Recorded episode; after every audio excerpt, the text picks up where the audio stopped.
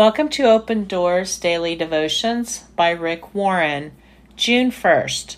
Your money management matters to God. Whoever can be trusted with very little can also be trusted with much. And whoever is dishonest with very little will also be dishonest with much. So if you have not been trustworthy in handling worldly wealth, who will trust you with true riches? Luke 16. God uses money to test you. He doesn't automatically give his blessings to just anybody. He tests you first to see if you're responsible.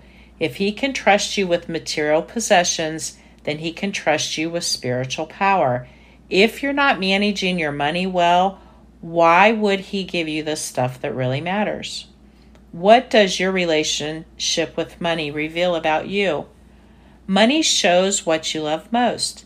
If you really want to know what's important to you, look at your calendar and your credit card statement. The way you spend your time and money reveals what you love the most. Money shows what you trust most. Do you trust in your money for security, happiness, and identity? Or do you trust in God? Generosity reveals a heart that trusts God.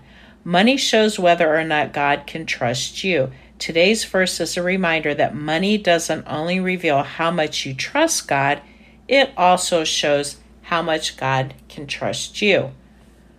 Our world creates a culture of coveting versus contentment.